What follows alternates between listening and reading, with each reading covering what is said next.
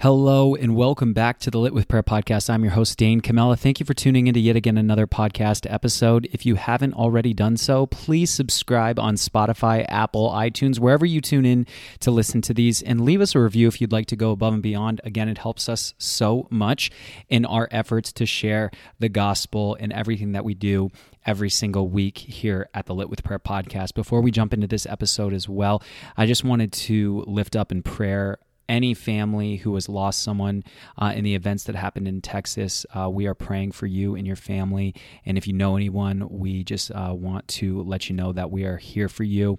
And if you need anything, you need more specific prayer, you can reach out. You can send me a personal email at dane at litwithprayer.com, and I'd be happy to pray for you and your family members. All right, guys, let's jump into this week's podcast. God is our protector. 2 Kings 6, verse 8 through 32.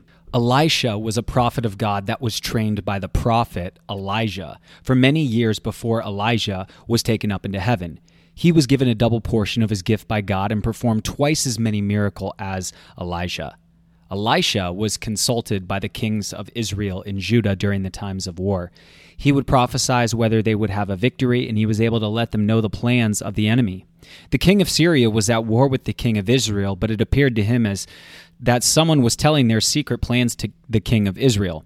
One of the servants told the king of Syria about the prophet Elisha and how he knew even the things that he discussed in his bedroom. The king of Syria found out where Elisha was staying and sent a great army with horses and chariots to surround the city of Dothan. In the morning, Elisha's servants got up and saw the great army surrounding the city. He said to Elijah, What are we going to do? Elisha told him not to fear because those that were with them were much greater than the army. Elisha then prayed to God to open his servant's eyes so he could see into the spiritual world. God opened his eyes and he was able to see the whole mountain full of horses and chariots of fire. As the Syrian army approached Elisha in the city of Dothan, Dothan Elijah prayed that God was to strike down the army with blindness. God did, and Elisha approached them and said that this was not the city, and they should follow his directions, and he would take them to the man they were seeking. Elisha led them to the king of Israel, who was in Samaria. Elisha prayed to God to remove the blindness, and he did. The soldiers found themselves captured by the army of Israel. God's prophets served God and were leaders who communicated God's message to the people of Israel. God used them to give direction to the people and advise their leaders to turn to God and away from idolatry. God showed his power through them with many miracles. The ministry of prophets exists today, but not in the same way because Jesus came and brought a new relationship between God and man. Each person who receives Jesus as Savior has a direct relationship with God and can communicate with Him all the time. When we need protection from the enemy, God and His angels are around us. We do not need prophets like Elisha because we have the Word of God and the Holy Spirit within us.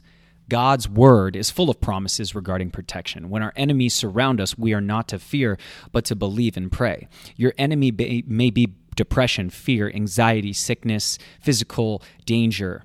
Protect yourself with the armor of God, which is the shield of faith, sword of spirit, and gospel of truth. To remind yourself of God's love and protection for you, read and memorize Psalms 91 and personalize it to you and your loved ones.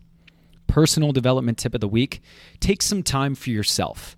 With everything going on in the world today that makes us feel sad, lonely, fearful, and stressed, you have to remember to take time for yourself. We all need rest, peace, and time to think and reflect on our lives and the people we love most.